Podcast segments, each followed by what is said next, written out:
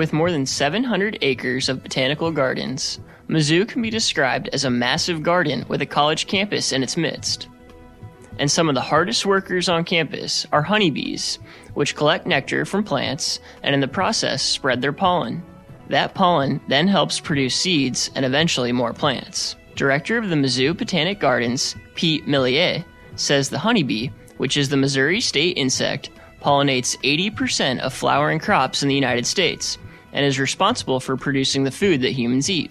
Well, pollination is important because 40% of our diet is derived from plants that are pollinated by those creatures. But our diet is, you know, supplemented with the plants that they pollinate. We wouldn't have apples without bees. We wouldn't have oranges without bees. The insects benefit because they get pollen, which they use for food, and then they produce uh, sugars, which we call honey.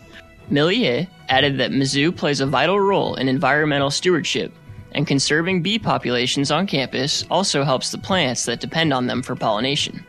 Part of the role of a botanic garden is to help educate, and we're here to support the university's mission to educate, provide a research venue for, for faculty and students. We hope to benefit everyone in the state of Missouri with what we're doing.